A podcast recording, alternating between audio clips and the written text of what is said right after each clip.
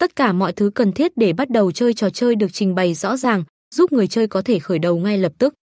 Người chơi có thể lựa chọn mức cược tại cuối các vòng quay và khi cược tăng lên, vòng quay mở rộng. Các vòng quay có thể mở rộng thành cấu trúc 3-4-4-4-3 hoặc thậm chí nhiều hơn, như 3-5-5-5-3, tăng cơ hội chiến thắng cho người chơi.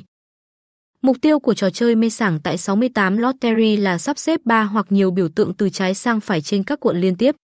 Biểu tượng Y có hình ảnh đặc biệt và trả thưởng cho 3 hoặc nhiều hơn nếu xuất hiện bất kỳ vị trí nào trên vòng quay. Khi người chơi có 3, 4 hoặc 5 biểu tượng, họ nhận được tương ứng 5 10, 10 10 hoặc 20 10 lần cược cũng như kích hoạt vòng quay miễn phí.